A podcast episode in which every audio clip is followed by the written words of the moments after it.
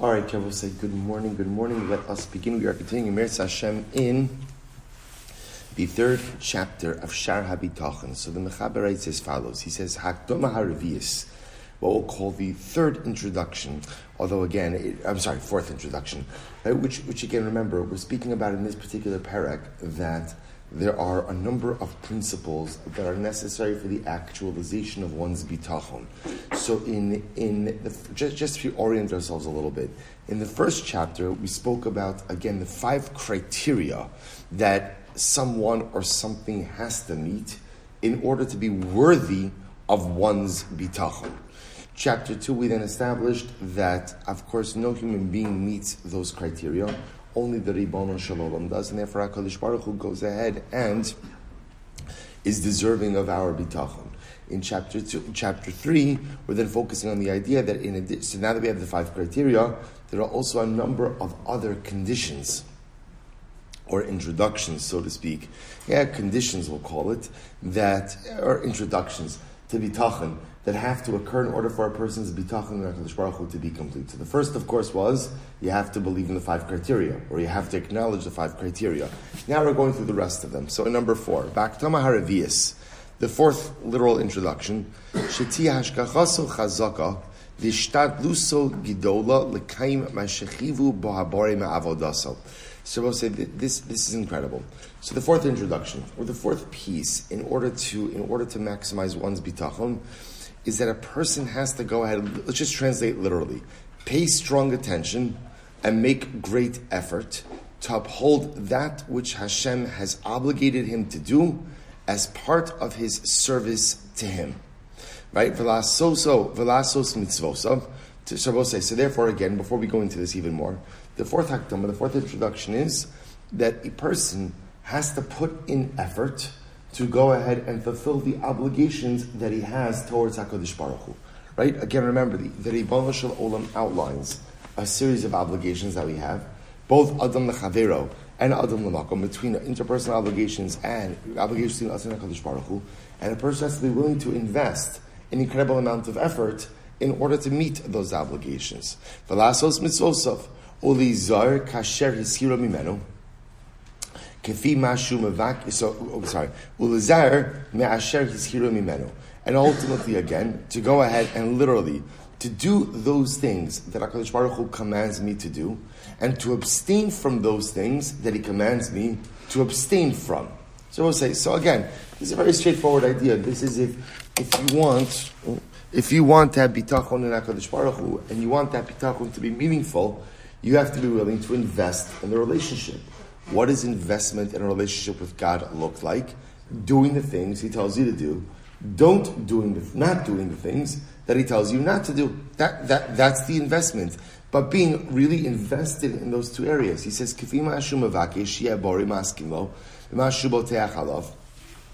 and I will say, and again, this is incredible because if I do this, if I do this, then kafimashu. So in the same way that I ask Hakadosh Baruch Hu to do things for me. HaKadosh Baruch Hu asks me, so to speak, to do things for him. Now, of course, it's not really a complete equation because remember again, I ask HaKadosh Baruch Hu to do things for me because of a complete and absolute reliance that I have on God. On the other hand, HaKadosh Baruch Hu asks me to do things not because he has a reliance on me at all, but he asks me to do those things ultimately again for my own benefit. But nevertheless, what the Mechaber is pointing out over here is in the same way that I ask Hashem for things. And when I ask HaKadosh Baruch Hu for things, ultimately again, I'll say, no, I'll get afterwards. I thank you.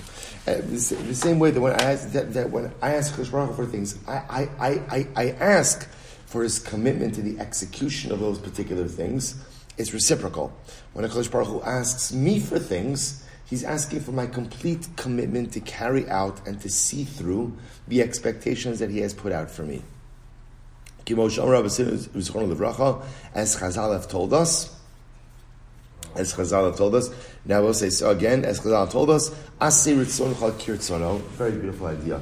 Make his will your will, or I should say, really, make your will like his will, which means sublimate your will to his will.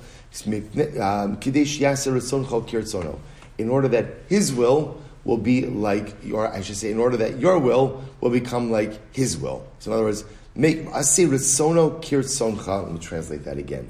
Literally, make the ratzon of HaKadosh Baruch Hu like your will. I.e., whatever God asks you to do, do it. Now, I will say, well, now that Lashon is very interesting. What does it mean, asir ritzoncha, ritzono kirtzoncha?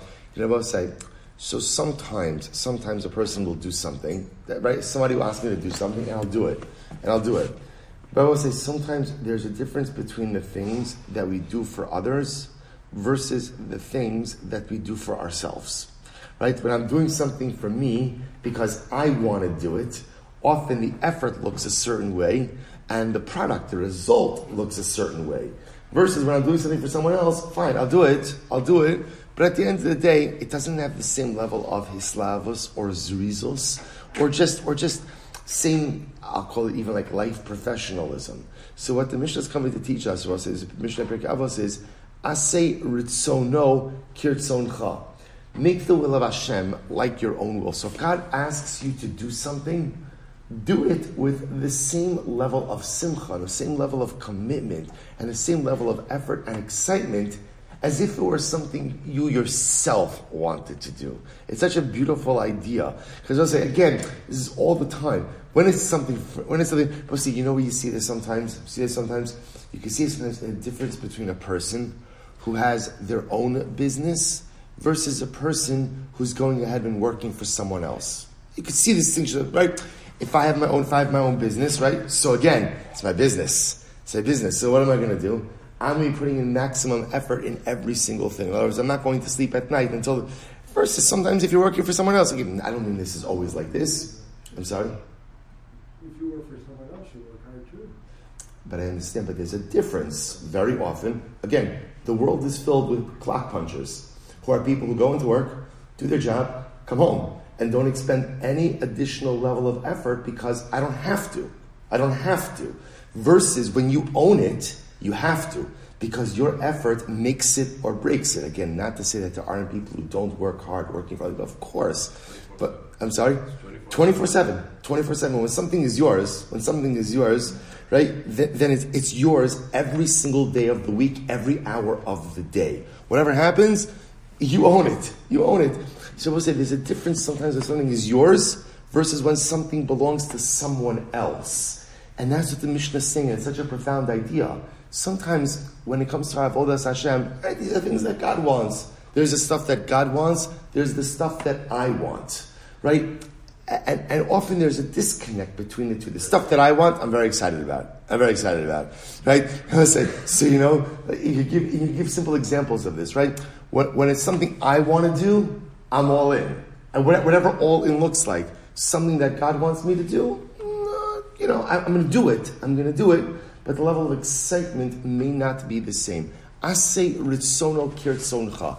Make HaKadosh Baruch Hu's will like your own. Kadesh yasa ritzoncha kirtzono. Then Hashem will make your will like His will. In other words, say there's this reciprocity in this relationship. If I treat the will of God as if it were my own, and therefore there's that excitement, there's that hislavos, then Hashem will do the same for me. It's such a beautiful idea. I will say, it's also a very nuanced. I was very taken by this concept, and I was looking at this last night, which is how, and this happens in our Yiddishkeit. Hashem asks me to do things, and I do them, but it's God's thing. It's God's thing that God wants me to do, and I'm a good, I'm a good soldier, so I, I'm going to do it. But it doesn't become my thing. It just becomes something I have to do for God. What the Mishnah is saying is, make God's thing your thing just because you'll treat it differently in life. You'll approach it differently in life. Suddenly, again, everything is just takes on a greater sense of urgency because it's your thing now. Such an incredible idea. Oh, Ultimately, again, literally sublimate your will in front of his will, in order that he will sublimate the will of others in front of your will. Meaning, what Rabbi saying that last part doesn't mean to sublimate the will of others in front of your will. That if someone wants to harm me, someone wants to visit, you know, damage upon me, so ultimately, again, HaKadosh Baruch Hu will sublimate their will before my will. Shabbos says, so this is Hakdama number four, which is that when you serve HaKadosh Baruch Hu, literally, again, make it your thing. Make it your thing. How do you show if you make it your thing? Ultimately, again, if there is a sense of urgency, a sense of excitement, a sense of zeal, a sense of zrizos, ultimately, then it becomes your thing.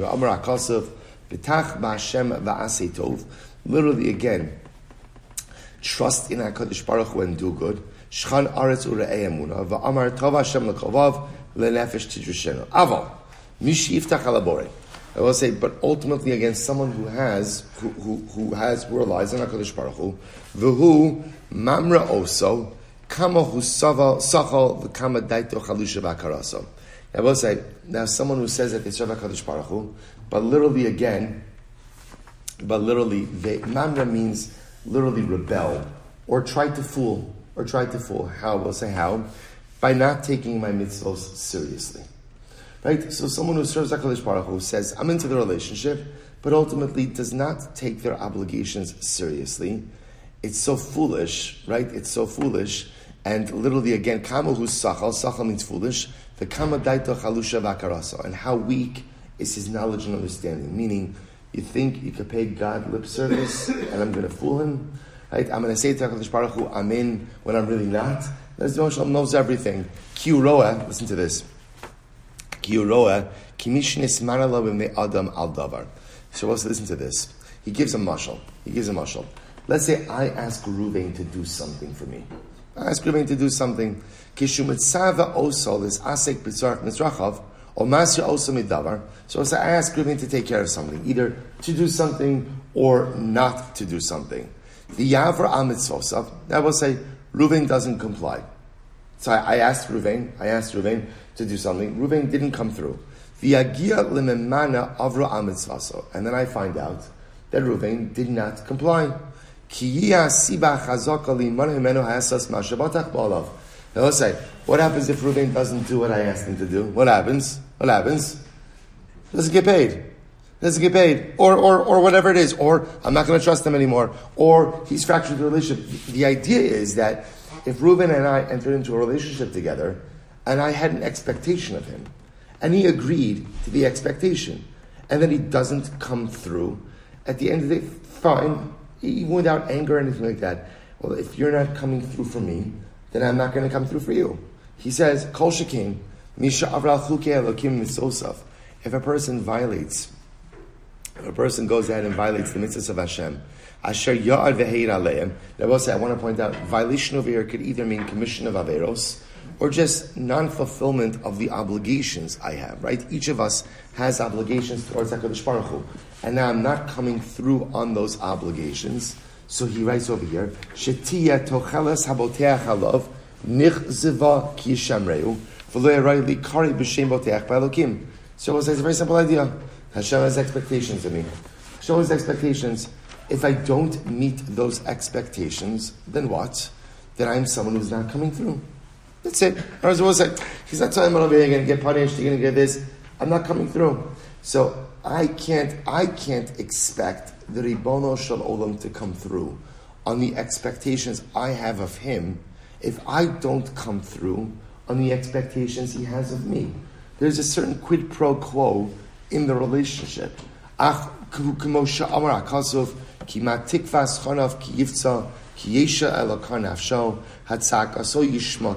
So literally again translated, what, what, what is the hope of the flatterer who robs when God casts off his soul? Va'amar hagonov rotzach v'nov yishavel shaker va'amar ubasim hazeh asher nikra shmiela va'amar hama'are paritzim hayu hazeh asher nikra shmiela. So we'll say so again, it's just quoting a series of psukim that ultimately highlight this yisod. But I will say, this brings together Hakdama number four. So remember again, in Hakdama number four, so ultimately again, we see this idea. Hakdama number four is come through for God. Come through for God. There are expectations. There are expectations. We have expectations of Him. He has expectations of us. Well, very simply, if you want God to come through on the expectations you have of Him, then ultimately come through on the expectations he has of you. That's the Yisod. That's the Yisod I will say. And ultimately, again, treat HaKadosh Baruch Hu's, and to me, here, here's the greatest piece of it. I say, Ritzoncha, Ritzono, Kirtzoncha. Don't approach your Yiddishkeit as, okay, Hashem has all these obligations of me and I have obligations of myself, or expectations. Rather, make the expectations of the Ribono Shel Olam ultimately like they're your own expectations. Or in other words, you become the sole proprietor of your Yiddishkeit. Make your Yiddishkeit your own family business. It's mine. I own it. And if I own it, and if I own it, then it's got to be the kind of thing that I'm attentive to 24 7. And if that's the effort that I put into my Yiddishkeit, that's the effort that I put into the expectations that God has of me, then I have every right, every right to make counter expectations of HaKadosh Baruch Hu as well. All right, we'll stop over here. All right, Chevra, Zoom, you hear me all right? Excellent.